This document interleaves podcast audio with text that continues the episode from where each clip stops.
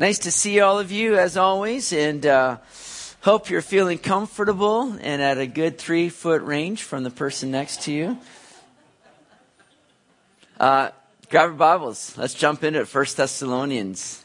We're going to be looking at two books tonight.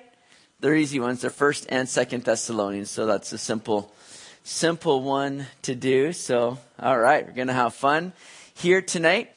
And uh, the world just continues to unfold in what for many would just be chaos and hysteria and fear. Um, but tonight, we get to talk about our blessed hope. You guys excited about that? I sure am. So, uh, yeah, First Thessalonians now.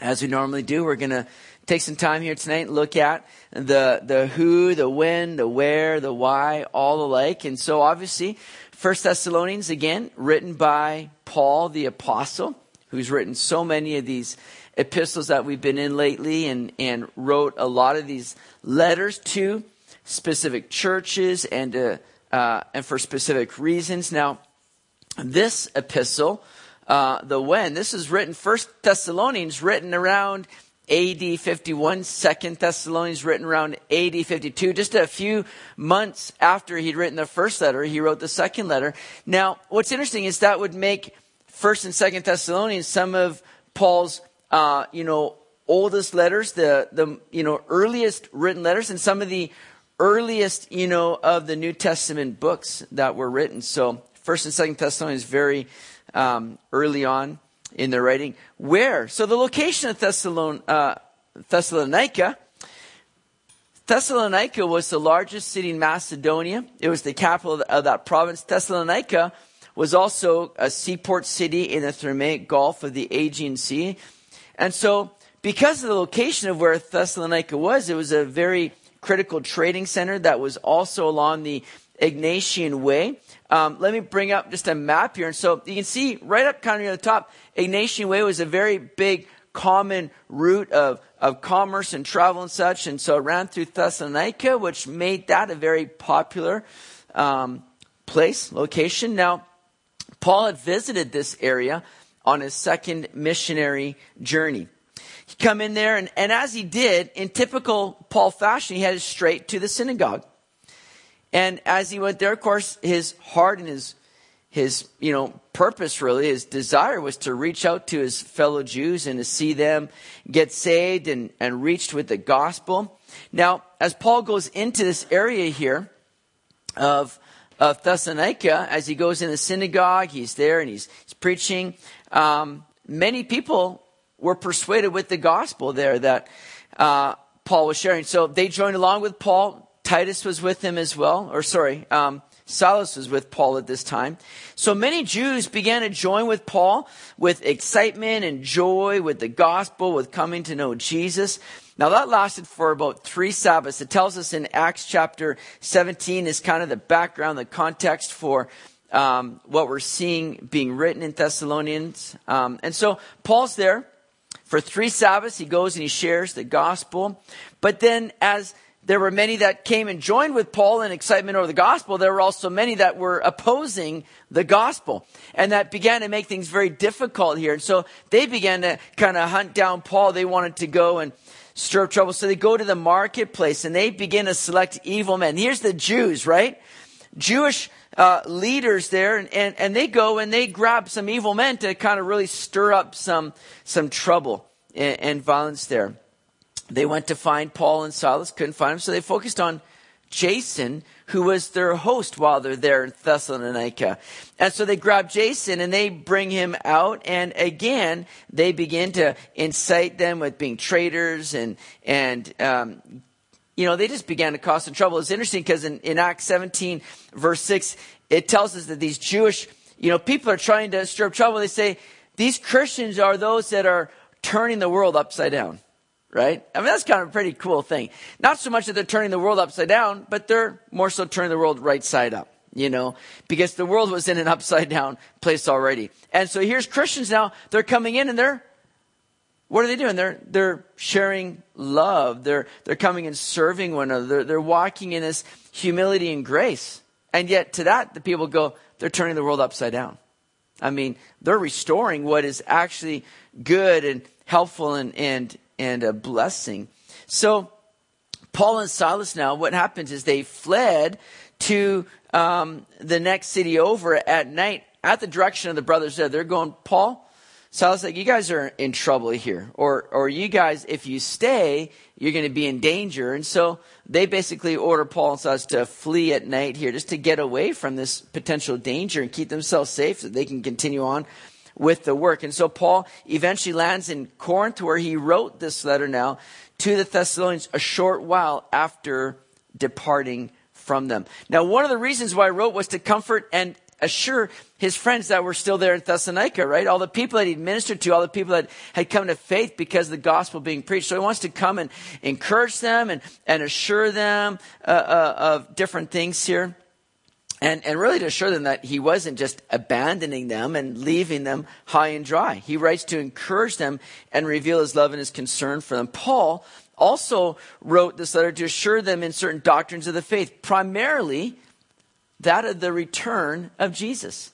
Something that he began to share with them about the, you know, the, the death, the resurrection of Jesus, the fact that he's coming again. And so he wants to assure them that Jesus is coming again, to hold on. And in fact, Paul's going to make reference to the return of Christ at the end of every chapter here in 1 Thessalonians. Every chapter is going to have a reference to this soon and coming return of Jesus. So these Christians here, I mean, they were facing persecution, right? I mean, Paul had faced it, Jason faced it, these Christians were facing the persecution going on here. And, and so they had begun to kind of wonder, if we're going through all this trouble, I mean, wasn't the Lord supposed to kind of free us and rescue us from all this? And if we're facing persecution, does it mean that we've missed the return of the Lord? Has He come and, and we've missed it by chance? And so they're beginning to worry about these things. So Paul writes to let them know that that's not the case. And in fact, to keep pressing on because it's all going to be worth it. Keep looking to Jesus. You haven't missed him. He's coming soon, right? So keep pressing on regardless of what you're, you're going through. So here's what we're going to see as we go through these books here. First of all, we're going to see this personal commendations and explanations there in chapters 1 to 3 of 1 Thessalonians. We're going to see the practical instructions and exhortations in chapters 4 and 5. And then in 2 Thessalonians, we'll see this persistent reassurance and encouragement that Paul wants to give to these believers here in Thessalonica.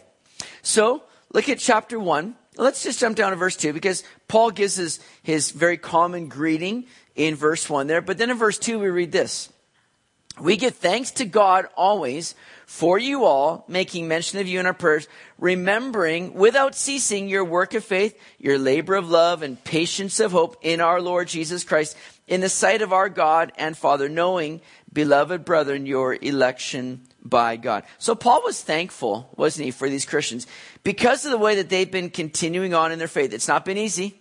All right. They've undergone some, some persecution and trial. It's, it's been tough for them.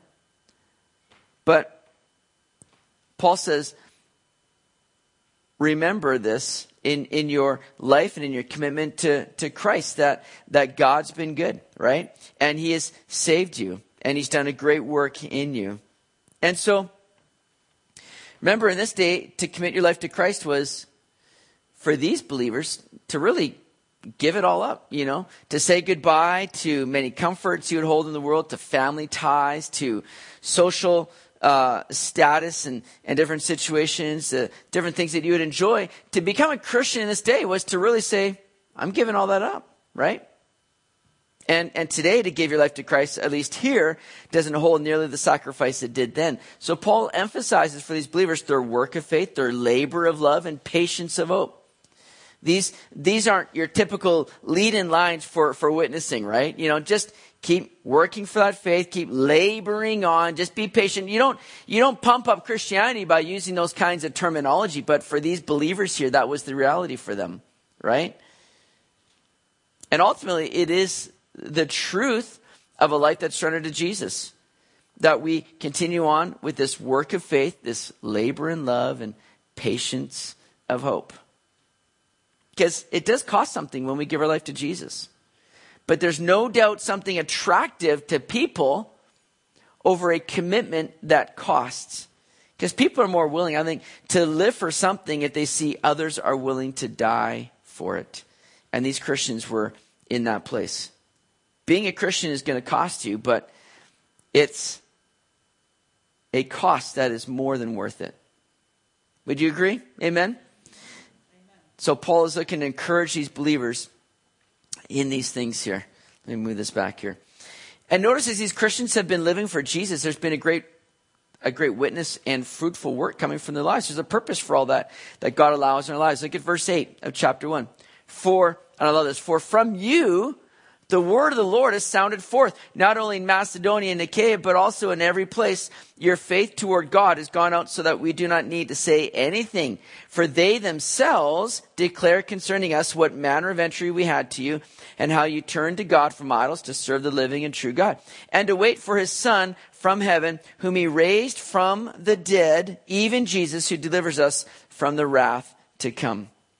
So I love what Paul says here the word of the Lord through these believers who have been going through trial and persecution that Paul says, keep pressing on without work of faith, labor, love, patience, and hope. Keep moving forward because, I mean, your very testimony has been sounding forth. From you, the word of the Lord has sounded forth. That's so cool. That term sounded forth is the Greek word um, exaheo. Exaheo, it's where we get our word echo. Pretty cool, right? I think of of whales or, or dolphins with, you know, their echolocation where they're just sounding these, these sound waves going off and it's bouncing off different things to kind of see what's around them in a sense, right? It's how we should be living our lives where the word and the work of God is just resonating within us and reverberating out from us this great truth and blessing of God and that it is just kind of bouncing off every place around us. Everywhere we go, it's just kind of the sound is just bouncing off the goodness of God, the work of God, the greatness of God. See, these believers in Thessalonica were making an impact far and wide by what God had done in them and for them. They were sounding forth. It was like an echo just going out to regions around them. And that impact was so great that Paul says, we don't even need to say a word about this.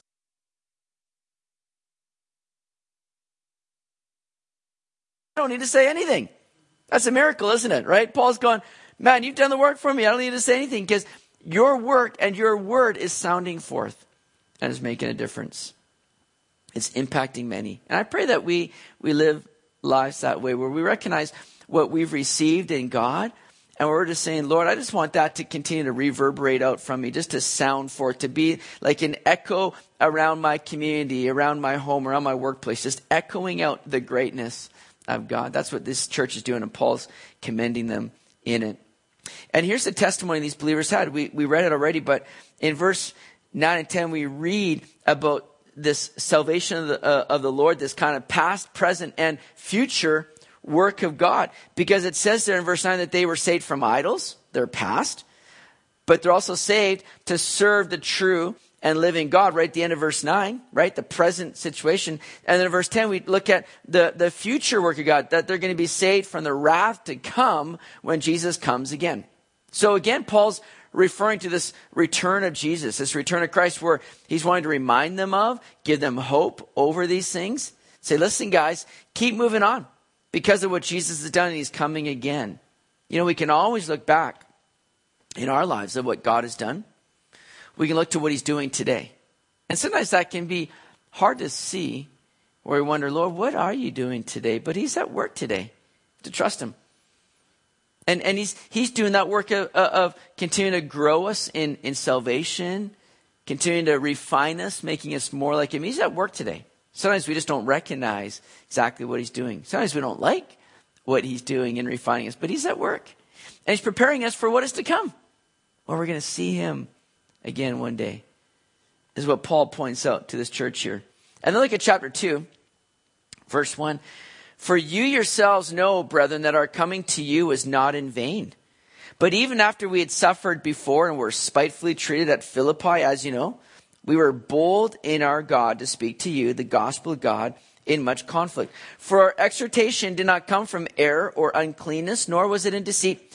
But as we have been approved by God to be entrusted with the gospel, even so we speak, not as pleasing men, but, but God, who tests our hearts. For neither at any time do we use flattering words, as you know, nor a cloak for covetousness. God is witness. So Paul's stay in Thessalonica didn't last long because this opposition had come in, as I mentioned, and, and they were looking to thwart, you know, the work of God. So after Paul was chased away and encouraged to move on, these enemies of the gospel wanted to silence, you know, ultimately that work of Paul to kind of nullify it and really silence these new converts in a sense, right? Make them think that, oh, this is all nothing. They were beginning to badmouth Paul, trying to discredit him, right? And so Paul takes some time now to reassure these new believers that he came to them as a messenger of God and that he wasn't trying to please men, but as he says there, he was rather looking to please God in verse 4 because God knows their very hearts.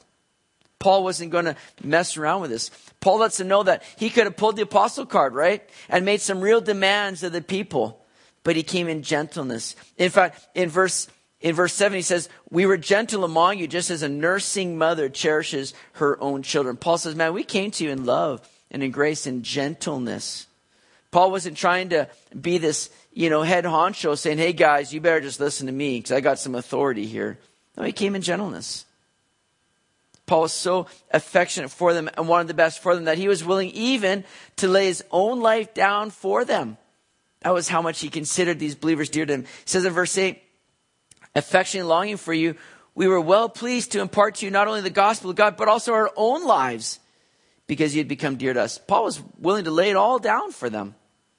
He wasn't there with some ulterior motive. He wasn't there to, to benefit or gain off of these people as some of these, these enemies of the gospel were maybe trying to say, oh, Paul says coming, he's using you. That's all. And Paul says, I was willing to lay down my life for you. Now, Paul comes along here and he again commends them in verse 13, where we read here, For this reason, we also thank God without ceasing, because when you received the word of God, which you heard from us, you welcomed it not as the word of men, but as it is in truth the word of God, which also effectively works in you who believe. So, you know, there's people today that look at the Bible and they, they view the Bible as just a bunch of, you know, nice stories, right? Ah, there's some, there's some nice things in there. Oh, there's some things that we would rather just flip over and ignore, but other things, yeah, it's, it's okay. They view the Bible as though it's just not really the authority of God. And you have some churches today that, that, that can have a deflated view of the Bible. And some churches pander to that view by also treating the Bible as just a book of, you know, nice stories. You know, nice things that we can maybe learn a, a thing or two from, but not as it is the Word of God. See, Paul says this is not the Word of man. And, and, he's, and he commends these believers at Thessalonica that they didn't receive the Word as it were the Word of men, but as it is in truth the Word of God. And that is how we need to receive the word of God. And notice, Paul says at the end of verse 13, which also effectively works in you who believe. I think that's so huge. That's so good. Because the word of God is that which has an effect in our lives. The word for effectively is a Greek word energeo. I love it. That's where our energy comes from in a sense of transforming and changing us to be more like Jesus. It's the word of God that's living and it produces life in us. Do you, do you understand? I love how Paul says, man, this is, uh, you know, effectively working in you. I trust that you've all experienced the effective work of God and the Word of God, where it comes in as that living Word that's, you know, that double edged sword, right? Piercing right in and doing that effective work in our lives. And so, Word of God that's going to have that effective changing and transforming and growing and maturing us. I mean, this is a valuable thing that we have here. This is not something just to take as the word of men or just some stories. This is the living word of God that is going to have an effect in our lives. I'm glad for that. And I hope and I pray that you are experiencing that on a daily basis. Now, again, Paul seeks to, to reassure these believers here that despite what others might be saying regarding his absence, as though he may have bailed on them or flew the coop the minute persecution came, Paul rather is showing that he had longed to be with them. Look at verse 17 of chapter 2. Verse 17 says, But we, brethren, having been taken away from you for a short time, in presence, not in heart, endeavor more eagerly to see your face with great desire. Therefore, we wanted to come to you, even I, Paul, time and again, but Satan hindered us. For what is our hope or joy or crown of rejoicing? Is it not even you in the presence of our Lord Jesus Christ at his coming? For you are our glory and joy. So Paul's desire here, he's spelling out, man, he desired to be with these believers right? He had only a short time with them. He desired to come back to them, but he says, I've been hindered by Satan. Right there in verse 18, I've been hindered by Satan. Now, how does that work? You might think, how, how is Satan, you know, doing Isn't God in control? Right? How is Satan hindering? I mean, you, you look at this and go, how is this all working? Well, yes, we do know God is in control of all things, and we know that Satan cannot do anything unless God permits him, right? So is this God or Satan then that's hindering Paul? Well, we know from Acts 16, verse 6, that Paul did encounter times where he was unable to go into certain places because the Holy Spirit was forbidding him, restricting him, hindering him from doing so. I think we can safely say that when we're moving outside of God's will, well, He's going to put things in place to hinder our progression, to hinder us from moving forward. He's going to do that work, stopping us. We're going to be hindered by God. But Satan is at work when we are often in God's will to try and prevent us from carrying out his will. These things often result in a greater work, though, of patience and trust as we look to the Lord. As Satan is at work to try to trip us up and hinder us, and will cause us to lean on the Lord, to look to the Lord, to ask him for help and direction. And so, as Paul is doing that, what's happening? Well, God's at work. Because what happens? Well, Paul's able to take some time now to write this letter to the church because he's not able to be there and be with them. So he writes this letter by which we benefit greatly from. And churches for centuries have benefited from this. So we see that though Satan might be at work, God's just going, that's all right because I have a purpose in this. I'm going to have Paul write a letter to them, which is going to be passed down for ages to the benefit of many. And Paul ends that chapter there by saying in verse 19 that what is our hope or joy or crown of rejoicing? Now it's interesting, the New Testament lists five crowns available to the Christian. We see an incorruptible crown in 1 Corinthians 9 24. We see the crown of life in Revelation 2.10.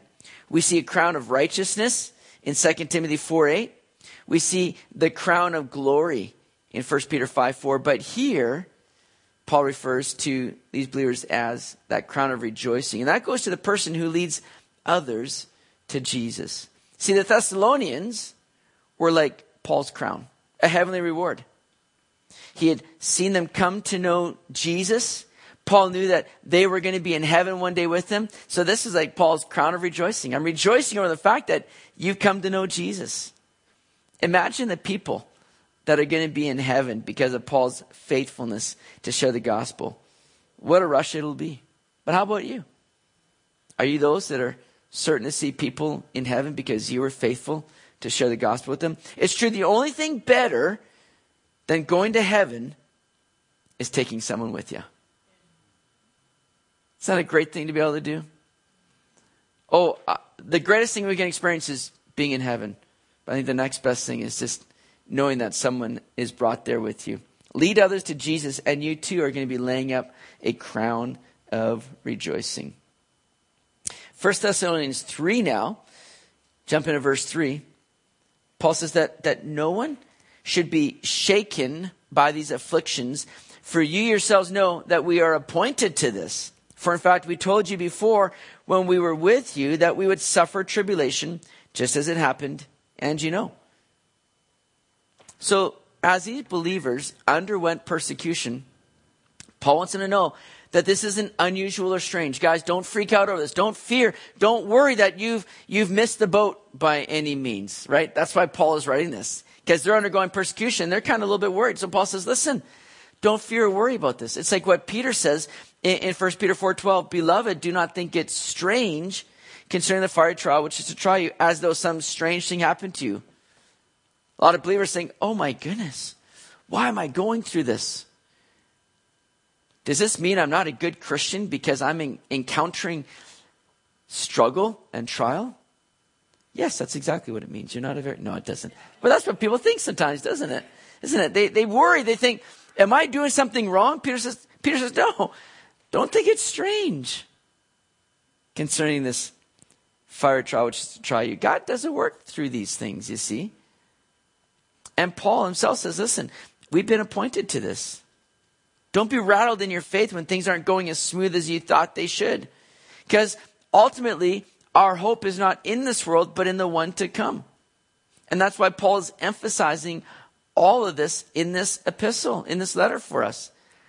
The great emphasis is on this blessed hope, this, this return of Jesus, this being with Jesus. So don't be rattled in your faith. These are things that we can expect, that we've been appointed to ultimately, even as we've seen Jesus himself saying, as we alluded to on Sunday, right? I mean, you can expect the world to hate you because it hated him. Now, here's what Paul does instruct them. Look at verse 8 of chapter 3. Verse 8 says, For now we live if you stand fast in the Lord. See, there might be that temptation for many people to go, Oh man, the fire's getting turned up. I'm going to bail. I'm going to run. I'm going to get out of here. But what does Paul say? No, stand fast in the Lord. Because in that, you're going to live, you're going to find life. Running from the Lord might lighten the persecution temporarily, but standing fast in the Lord is going to bring the fullness of life for us. See, position of standing fast brings to mind a group of soldiers that are holding their ground in the midst of opposition. And that's how we're to be in this world. We're going to have opposition. Like I said, Jesus himself said that we would. But yet he's also said that he's overcome the world. So we don't have to fear and fret as though this is going to be the end of it all. It's not. Persecution might come, but stand fast in the Lord, because in that that you live and you experience true life, the fullness of life. Now, one way we can stand fast is when we're standing with one another in unity and love. So Paul, here at the end of chapter 3, prays for the church. Look at verse 11. He says this, Now, may our God and Father himself and our Lord Jesus Christ direct our way to you. And may the Lord make you increase and abound in love to one another and to all, just as we do to you, so that he may establish your hearts blameless in holiness before our God and Father at the coming of our Lord Jesus Christ with all his saints. Again, Paul's emphasis is the coming of the Lord Jesus, right? Since he's coming again, live in love and holiness. In fact, it's love that I believe is going to breed holiness. Why? Because love is the absence of self. See, when we're focused on self, sin tends to dominate, doesn't it? When we're focused on self, man, that's just right there giving way to sin oftentimes. But when we begin to walk in love, love is the absence of self. Our eyes are off of self and we begin to bless others. We're walking in greater holiness and set apartness for Jesus. And as we do, we become established in Him, all the more ready for his return. That's what Paul is instructing and praying for these believers. And not only is this a good thing to do for love's sake, but look at what chapter 4 tells us. It's the very will of God. Look at verse 3. For this is the will of God, your sanctification, that you should abstain from sexual immorality, that each of you should know how to possess his own vessel in sanctification and honor, not in passion of lust, like the Gentiles who do not know God. Now, I don't know about you, but I love it any time that the Word of God brings up something so clear as to the will of God. Because this is something that Christians, I think, struggle over. They, they just tend to have that, that real desire to know the will of God, but oftentimes what they're looking for is they want to be certain of what God's will is for the life in the what and the where.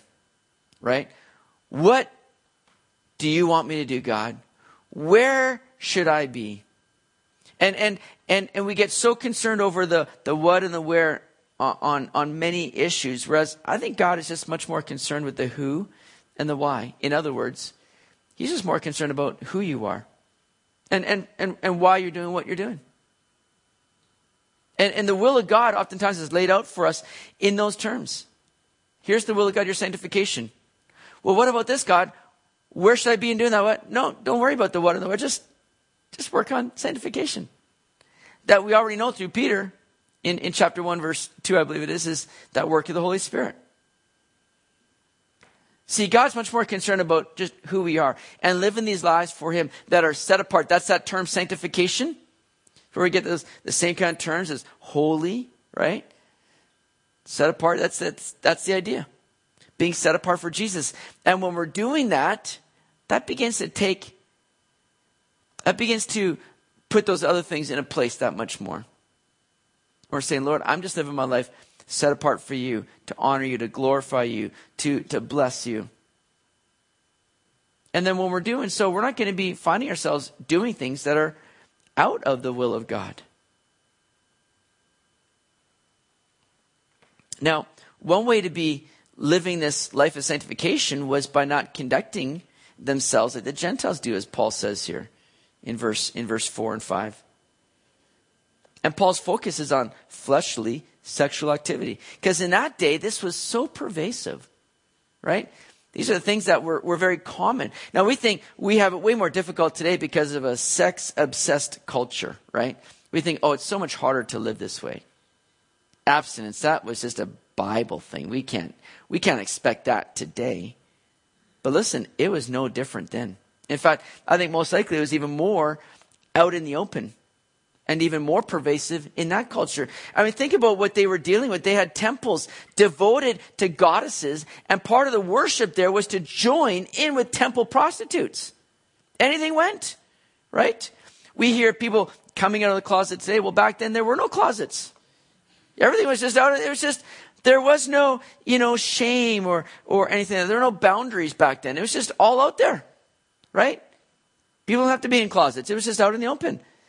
I mean, it was a it was a sick and depraved culture then. It's interesting that in the book The Rise and the Fall of the Roman Empire, Gibbons writes that Rome was not conquered from without, but was rather destroyed from within as the morality of the nation became so rotten that it finally collapsed on itself. That's what went on there. So we can't think, oh, well, when the Bible talks about all these things, I mean, that was just a different day, and today it's so much more harder. No, it wasn't. And no, it isn't. These are the things that, that God's calling us into to be sanctified, to be set apart, to be distinct from that of the world. And again, that's what leaves a witness in the world when we're living distinct and different. So Paul directs these believers to abstain from anything that would cause them not to be distinct and set apart from the regular flow of the world. Now, this church is doing well in these things, right? Paul's not coming down on them because they're not doing it. He's just reminding them of these things. Paul simply wanted them to continue on in it. So he says in verse 10 of chapter 4, and indeed you do so toward all the brethren who are in Macedonia, but we urge you, brethren, that you increase more and more. That's what Paul's heart is. He's not bringing these things up because he's saying you're doing so bad in it. No, he's saying we, this is how to live and we want you to increase more and more in these things. And may that be our heart as well, right? May you see yourself uh, or, or you might see yourself as a seasoned Christian as though you fulfilled and finished, you know, the Lord's calling for your life. But may our prayer be, Lord, help me to increase in love, in grace, and holiness, and purity. May I increase in service and worship. May I increase in devotion to you, Lord. Because our lives, regardless of how long you've been a Christian, our lives should be increasing day by day to be more like Jesus because there's always room to grow because we're never going to be fully perfected this side of eternity. Right? So there's always room to grow. We never reach the, the point where we can say, all right, there's no more room for me to increase. No, there always will be until we're with Jesus in heaven. So may that be our prayers. Paul is praying for this church to continue to increase more and more, becoming more like Jesus, continuing on in these things that they've been devoted to. And so Paul writes to encourage people through tribulation to keep pressing on. But now Paul changes direction a bit and seeks to encourage people that have lost loved ones because of persecution. And primarily, Paul begins to share about the hope that we have in life and in death. You see, as these Thessalonian believers were waiting for the return of Jesus, they began to worry about those that had passed on those loved ones, those fellow believers that had now died. Uh, and they're thinking, what's going to happen to them? Have they missed out on the return of the Lord? Are they not going to be a part of this now because they've, they passed on? Well, look at what Paul says in verse 13. And we just come to such a sweet passage of scripture. Verse 13, but I do not want you to be ignorant, brethren, concerning those who have fallen asleep, lest you sorrow as others who have no hope. For if we believe that Jesus died and rose again, even so God will bring with him those who sleep in Jesus. So just because loved ones have died didn't mean that they've lost out or they've lost hope. Death does not rob us of our coming to Jesus, it only hastens it. right? Death doesn't rob us of our coming to Jesus, it only hastens it. It only brings us that much quicker into the presence of the Lord. Now, that term that Paul uses, he uses that word fallen asleep for death. I think that's such a cool term, isn't it? When we see a believer that dies, it's as though they just fallen asleep. Now, they knew in Jesus as Jesus had said in John chapter 11, right? That great uh, verse on the resurrection. They knew that as believers, they would never die. Right? That's what Jesus had said. So it would be kind of weird for them to talk about these believers as though they had died. They're thinking, well, that doesn't add up because Jesus says, we'll never die. So they began to coin that term. They just fallen asleep. And it's a good description because, you know, when you see your kids sleeping, right? I mean, they could have just been complete monsters all day, right? But when you see them sitting there sleeping, you're just like, oh, look at that. They're just so perfectly at rest. They're just these little angels. They're just like, oh, it's so sweet. There's just this great kind of comfort there. And that's how it is for the believer. Because they're now fully and completely at rest in the Lord. With their faith in Jesus, regardless of what they've experienced, they're now at rest in the Lord. That can't be said for the unbeliever. In fact, it's not spoken of in the Bible, this term fallen asleep, for unbelievers. This is something that's reserved for believers. Because it's just kind of like an intermediary state. Oh, they're, they're with the Lord. We're not talking about soul sleep. No, they're with the Lord. But there's coming a day when that body as well is going to be resurrected and made new. That's the heavenly hope that we have by which we don't have to, as Paul says in verse 13, sorrow as others who have no hope.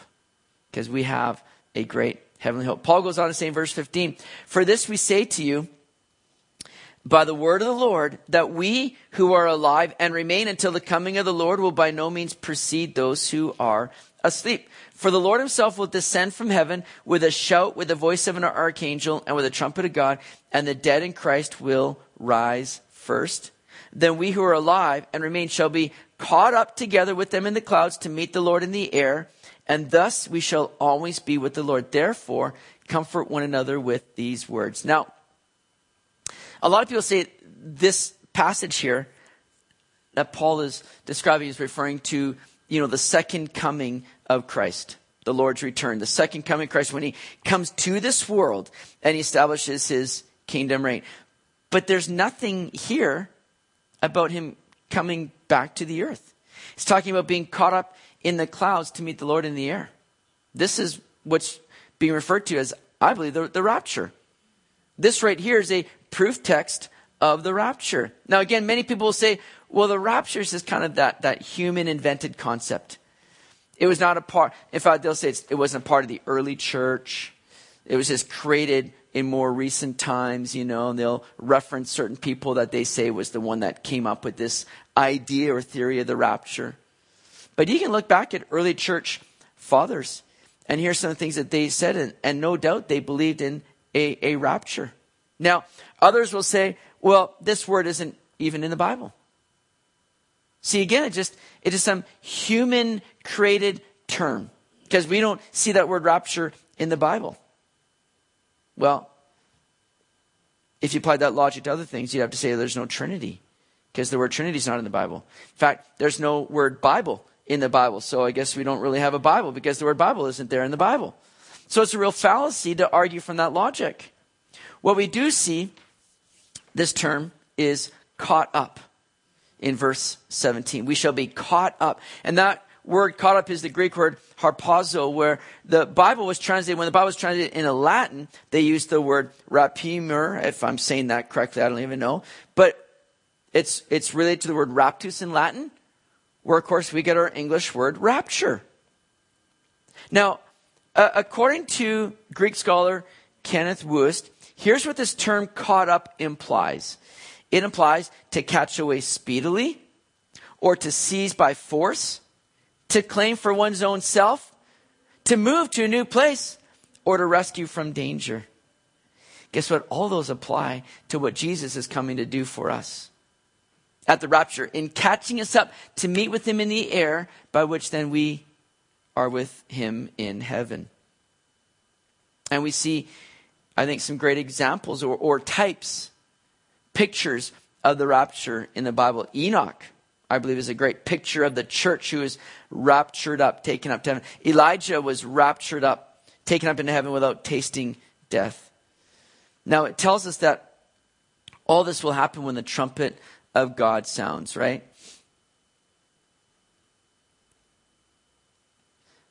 Trumpet of God sounds is there in verse 16. Now, this is interesting because trumpet calls are, are something very familiar to the Jewish person. Trumpets were, were used to declare war. They were blown to announce special times and feast holidays. They were used to gather God's people as they prepared to move. The Romans blew trumpets to announce the arrival of an important person. In fact, it says in 1 Corinthians 15, verse 51 to 52, Behold, I tell you a mystery, we shall not all sleep, but we shall all be changed in a moment, in the twinkling of an eye, the last trumpet. For the trumpet will sound, and the dead will be raised incorruptible, and we shall be changed. I think there's another great proof text there of the rapture. Here in 1 Thessalonians 4, and here in 1 Corinthians 15 when the trumpet shall sound, we're, we're not all going to see, we're not all going to face death, but one day, if the Lord wills, we're going to be caught up with Him before death. Caught up, right? Where we'll be changed in the twinkling of an eye in a moment. Now, some somebody confused this trumpet sound with that from Revelation 8 to 11 with these trumpet judgments going forth. Yet in Revelation, those are trumpets blown by angels. This one is the trumpet of God. And before the last three trumpets sound Revelation, an angel announces, Woe, woe, woe to the inhabitants of the earth because of the remaining blast of the trumpet of the three angels who are about to sound. But in Thessalonians, the word is not woe, woe, woe. It's rather comfort one another. This is good news for us. This is speaking of something different than what is being encountered in Revelation. This is something that precedes all of that. It's the rapture of the church. So again, the rapture is when Jesus comes that first time for his bride, just like he came, you know, in a sense, when he came um, at his first coming, he came first of all into Bethlehem, right, where many people didn't recognize him, and then he came where he announced himself. They're riding into Jerusalem as the Messiah. Here he's going to come at his, before second coming, he's going to come again to catch up the church in the air. And, and he catches them up, takes them home to heaven, where we will, as a church, be with Jesus for seven years while the earth is encountering this seven year tribulation of God. It's a period of time where there's the judgment of God being poured out on a Christ rejecting world. And then the second coming happens after the tribulation. It's when he comes back to the earth with his bride following him. Revelation 19, verse 14 tells us that. That's us coming with him at his side. And it's at this time that he establishes his kingdom on the earth. Now, a lot of people, of course, like to ask, when? When is this going to happen? When can we expect this to happen? Soon? Some people say, for sure. I'm sure we've all wondered when. But look what Paul says in 1 Thessalonians 5, verse 1. But concerning the times and the seasons, brethren, you have no need that I should write to you.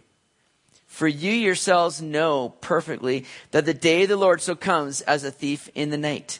For when they say peace and safety, then sudden destruction comes upon them as labor pains upon a pregnant woman, and they shall not escape. Paul tells them that the times uh, uh, uh, of when, it's, it's unimportant. I don't need to tell you about that. And then he talks about this day of the Lord. Now, this day of the Lord is a phrase mentioned 23 times in the Old and New Testaments. The day of the Lord is not restricted to a 24 hour period. That's not what we're talking about here. But it's a period of time when God dramatically intervenes and changes the course of human affairs. The day of the Lord describes the ongoing process of God's supernatural judgment, something that dates back to the Old Testament predictions by Joel and Amos, Isaiah, and Daniel, among others. Here, in Paul's reference, the day of the Lord refers to the last three and a half years of the seven year span of the tribulation when God's judgment will be poured out on the earth. But, as Paul says, these Christians are not in darkness. It's not going to creep up on them because they're children of light. They're not going to be around because God has not appointed them to wrath, but to obtain salvation through Jesus Christ. We'll see that in a second here.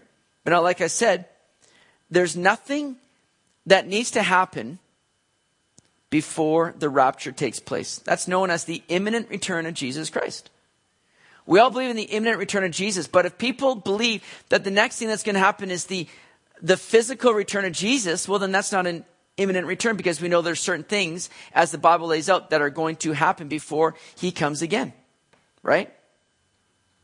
See, after the rapture, the seven year tribulation period will begin to unfold. That's the last week of Daniel's prophecy. This is all laying perfectly out with Daniel's prophecy in Daniel 9. And that speaks of the prince of the people there, the Antichrist that's establishing a covenant or a peace treaty. But in the middle of that period, he's going to reveal his true colors and desecrate the temple. Jesus refers to that as the abomination of desolation in Matthew 24, verse 15.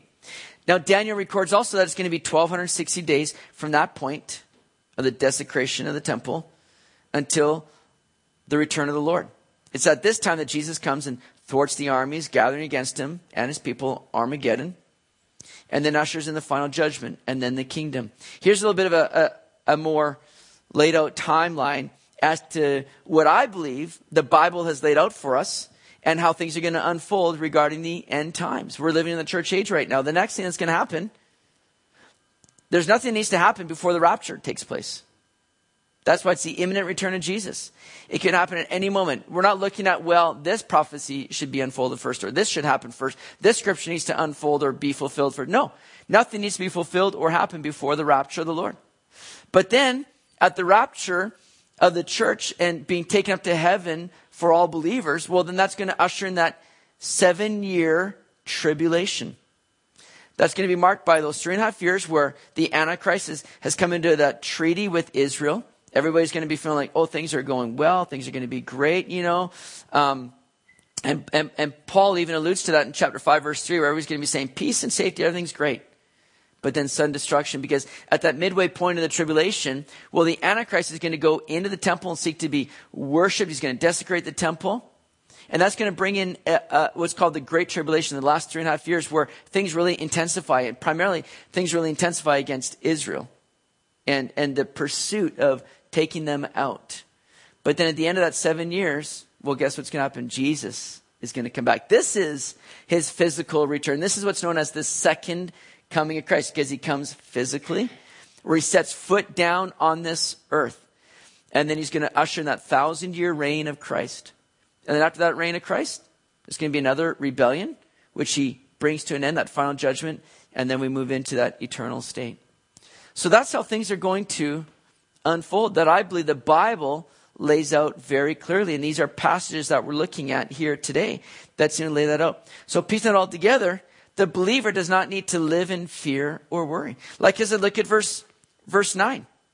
I already alluded to it, but it says there, chapter 5, verse 9, For God did not appoint us to wrath, but to obtain salvation through our Lord Jesus Christ, who died for us, that whether we wake or sleep, we should live together with him. Therefore, comfort each other and edify one another, just as you also are doing. This is to be our comfort and our encouragement and our hope. But understand that God's not appointing us under wrath. And, and that wrath, now there's those that'll say, well, I believe in a post trib rapture.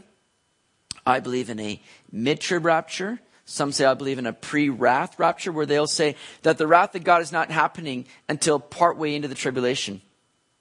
And so the rapture doesn't come until partway through the tribulation.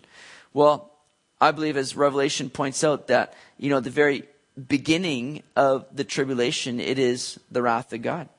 It says, you know, the people are calling out, fall us for the wrath of God is coming, calling for the rocks to fall on us. And the way that Revelation is laid out, you know, uh, Revelation 1 verse 19 gives us that, that um, built-in outline in a sense that John is told, write the things that you, um, the things that, what does he say? Write the things that you have seen, the things that are, and the things which will take place after this. So chapter 1 is the revelation of Jesus, right? The things that you've seen, Jesus, the, write the things that are. The church, uh, the next two chapters, chapters two and three, detail the church. And, and really, you can look at that as like the, the history of the church in those two chapters. And then in chapter four, what happens? There's that word saying, John, come up here. Where to heaven? Come up. It's a picture of the rapture that's taking place before any of the tribulation starts to unfold. There through, chap- through chapter 6 and on to 19 of Revelation, or chapter 18. So, I don't believe it's a pre rapture. A, a mid trib rapture, again, doesn't seem to fit then. And a post trib rapture, you go, what is the point? We're going to get caught up and then just come right back down again. That's the yo yo rapture in my mind. And so it doesn't seem to equate or add up with what we see in scripture. So there's many different views. There's views that people have that there is no rapture. There's different views as to the placing of the rapture. But I believe this is what fits according to what we see consistently through scripture. All right? Now, as let's see here. Well, we'll we'll keep moving here because in Second Thessalonians we're just going to really cover one chapter in Second Thessalonians here. We'll we'll be coming to an end here uh, quickly here, but um, Paul is going to be mentioning um, something else that's a big part of the tribulation. As I've mentioned, the Antichrist coming onto the scene, as Daniel 9 points out. Paul's going to take uh, some time to talk more about this Antichrist. He's not going to refer to him as the Antichrist in Second Thessalonians. He's going to use terms like, you know, son of perdition, the man of sin, the lawless one. But what's interesting is Second Thessalonians gives more details or more fuller teaching of the Antichrist in, in most of the Bible. Okay?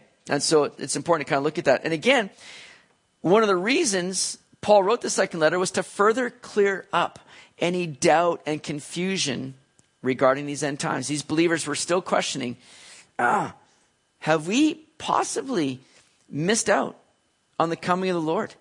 As they continued to experience persecution, they were beginning to wonder did we do something wrong? Have we missed it? Well, Paul writes this letter, the second letter, to again just further reassure them and encourage them in these things. Look at chapter 2 of Second Thessalonians.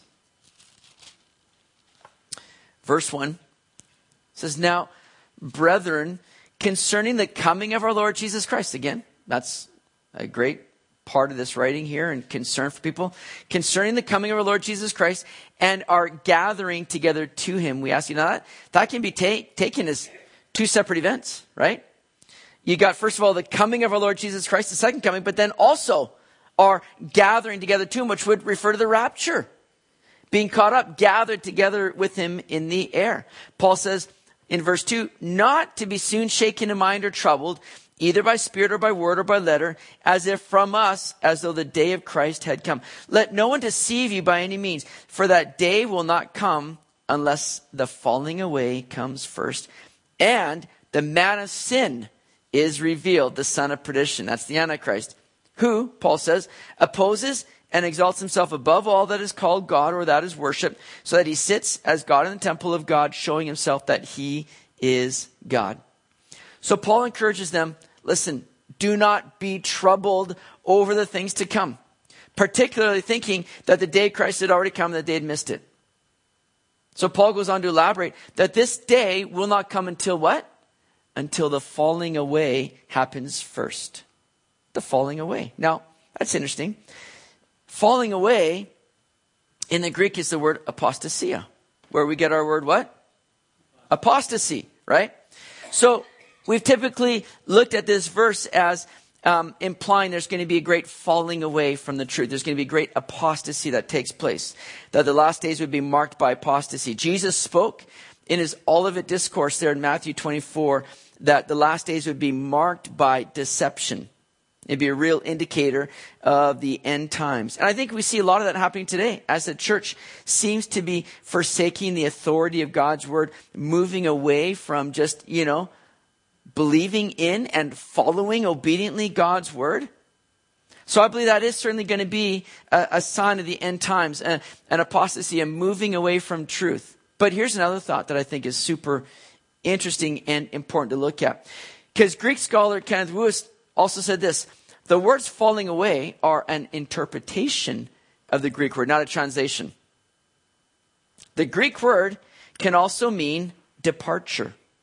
And that's interesting, the way that some of the earliest English translations of the Bible interpreted that word.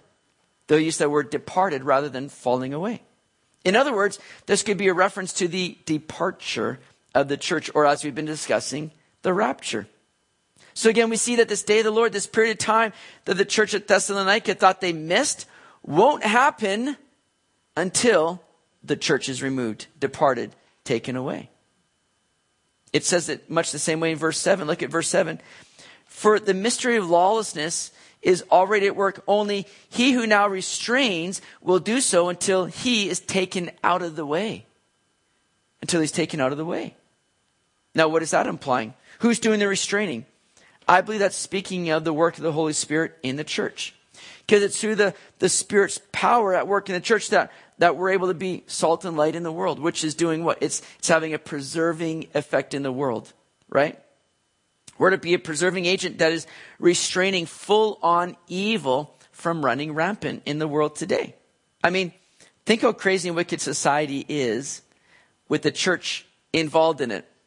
Think about how crazy things have gotten. But imagine what it'd be like if the church was removed and there was nobody speaking truth, speaking goodness and, and love into society speaking Jesus into the culture. And, and so I believe what is being implied there in verse 7 is it's the Holy Spirit, not the Holy Spirit being taken out. Because I believe God's always going to have a witness of the Holy Spirit in the world, but it's the work of the Holy Spirit in the church. And it's the church that's being taken out and the influence of the church in culture and in society that is going to be removed, that's going to allow this to continue to unfold in a more evil way.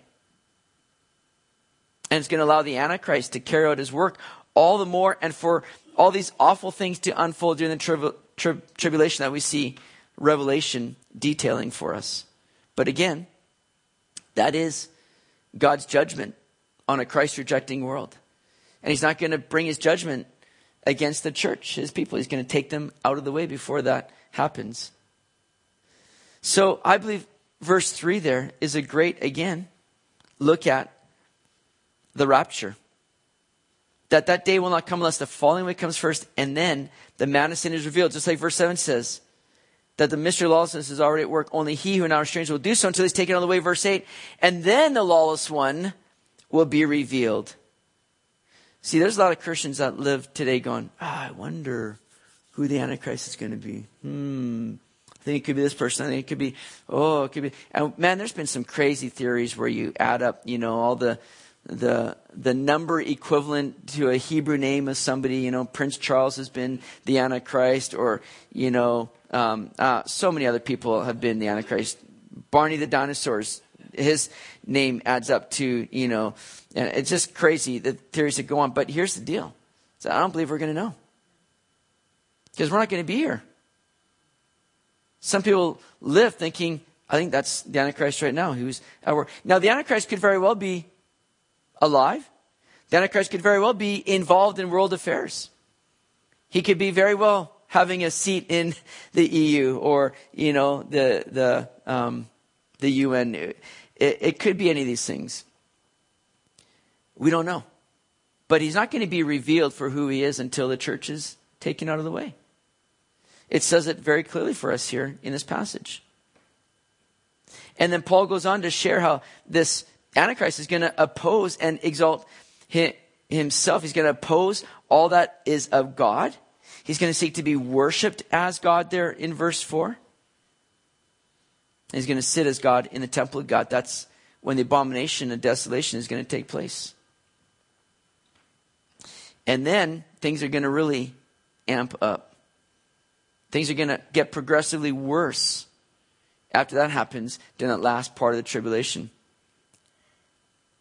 Now, and the tribulation is for that purpose as well, because this is going to be an opportunity now to really get the attention of the Jews. Because it's, it's there where, you know, when they begin to see this Antichrist who they've trusted in, who they've been thinking is their Messiah, because he's led them in the rebuilding of the temple, he's got this all established, sacrifices going on, but then he's going to desecrate the temple. They're going to recognize this isn't our guy. And they're going to bring to mind the things that Jesus says, you know, to flee to the mountains, and they're going to do so. But all this is unfolding because this is during the tribulation where God is again intervening with Israel. Those 70 week prophecy, Daniel, is regarding God's people, Israel, not the church. And this is that last period, that last week of Daniel's prophecy. It's not for the church. And the church isn't going to be here, but it's to get Israel's attention once more and call them back to Him. And that's what's going to happen. tells us in, in 2 Thessalonians 2, verse 16, just continuing on here, Paul says, Now may our Lord Jesus Christ himself and our God and Father, who has loved us and given us everlasting consolation and good hope by grace, comfort your hearts and establish you in every good word and work. This is what Paul ends up just kind of praying for the people here. God's given us great consolation, great comfort, great hope, right? So comfort your hearts, he says, and may establish you in every good word and work. That's a good prayer for all of us, too. You know, thinking about just the things that are going on in the world today. And, and it changes by the hour as to what's going on and the responses by the world and the reactions of things. And, and people are just going to be continuing to live in fear and worry. You know, um, just today, Washington um, state and specifically Seattle area, I believe San Francisco area, they've banned large public gatherings now of anything over 250 people. So churches are going to be needing to make a, a decision now on Sunday. Do we meet? Do we go against, you know, this ban that's been placed on us? Um, and, and it just, again, all these things are unfolding with the coronavirus and it's just instilling fear into people and worry and wonder what's going on. But for the Christian, I mean, I think we can just look at these things that are going on and just go, Lord, I think this is just all setting things up for your soon return. I think the Bible has laid out that, that things are going to get more like this, you know? And yet I think it just causes us to go, Lord, you're coming soon. These are just precursors for what, are, what is to come. And, and we're to live with just a, again, that consolation, that comfort of heart, and just continue to be established in every good word and work. Paul wraps up again, encouraging us to continue on in, in chapter 3, verse 13. But as for you, brethren, do not grow weary in doing good. Listen, when, when the media is bombarding you with all these things and you're just fearing and wondering, what's the point of it all? No, Paul says, oh man, don't grow weary in doing good. Keep at it. Because the harvest becomes even more ripe under these circumstances and situations. You know, people are looking for hope. People are looking for answers. People are wondering what's going on. And we get to tell them, oh man, let me tell you here about Jesus, who's holding it all together. Oh, it may not look like it, but he's got it all under control. And he's coming back again soon.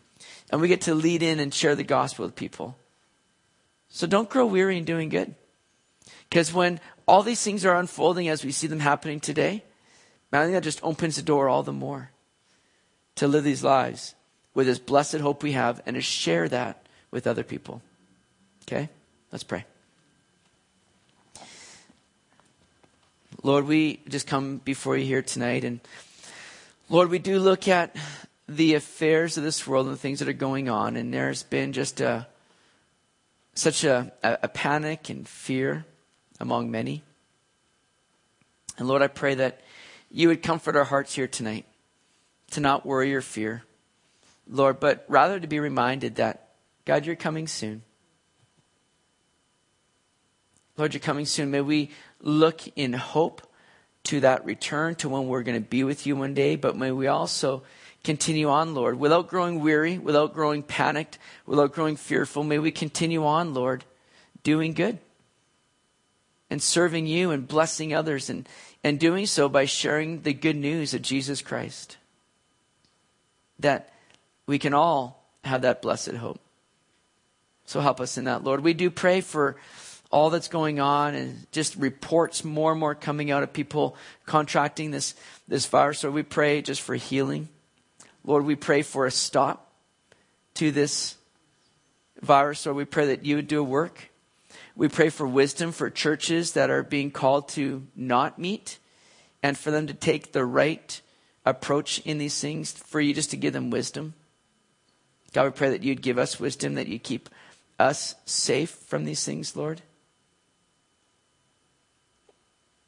So, God, we just pray that you would lead us in all this right now.